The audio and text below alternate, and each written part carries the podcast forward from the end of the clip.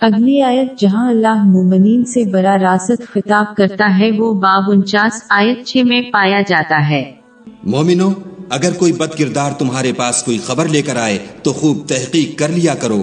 مبادہ کے کسی قوم کو نادانی سے نقصان پہنچا دو پھر تم کو اپنے کیے پر نادم ہونا پڑے۔ اس وقت معاشرے کا ایک بہت بڑا مسئلہ جعلی خبروں کا پھیلاؤ ہے۔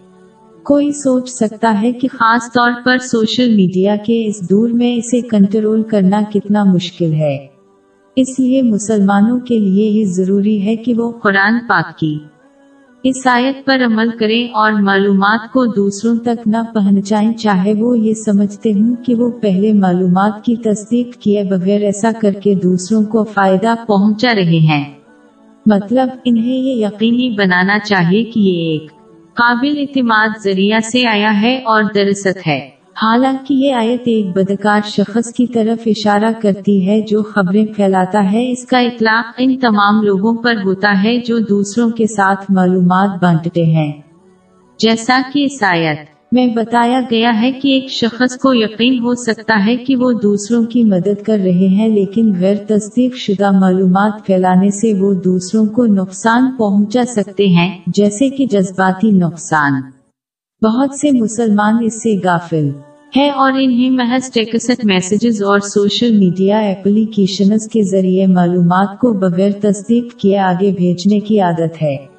ایسے معاملات میں جہاں معلومات مذہبی معاملات سے جڑی ہوئی ہیں، معلومات کو پھیلانے سے۔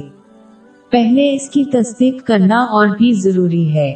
جیسا کہ کسی کو دوسروں کے اعمال کی سزا ان کی فراہم کردہ غلط معلومات کی بنیاد پر مل سکتی ہے۔ اس کی طرف صحیح مسلم کی حدیث نمبر دو، تین، پانچ، ایک میں اشارہ کیا گیا ہے۔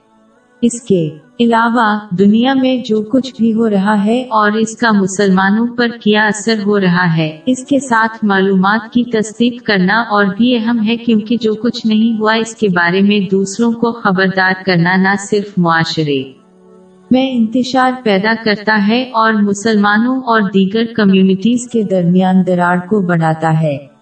وقف تام، یہ اسلامی تعلیمات سے متصادم ہے۔ ایک مسلمان کو یہ سمجھنے کی ضرورت ہے کہ اللہ یہ سوال نہیں کرے گا کہ انہوں نے قیامت کے دن غیر تصدیق شدہ معلومات دوسروں کے ساتھ کیوں شیئر نہیں کی۔ لیکن وہ یقینی طور پر ان سے سوال کرے گا کہ کیا وہ دوسروں کے ساتھ معلومات کا اشتراک کرتے ہیں، چاہے وہ تصدیق شدہ ہو یا نہ ہو۔ لہٰذا ایک ذہین مسلمان صرف تصدیق شدہ معلومات کا اشتراک کرے گا اور جو کچھ بھی تصدیق شدہ نہیں ہے وہ یہ۔ جانتے ہوئے چھوڑ دیں گے کہ وہ اس کے لیے جواب دہ نہیں ہوں گے۔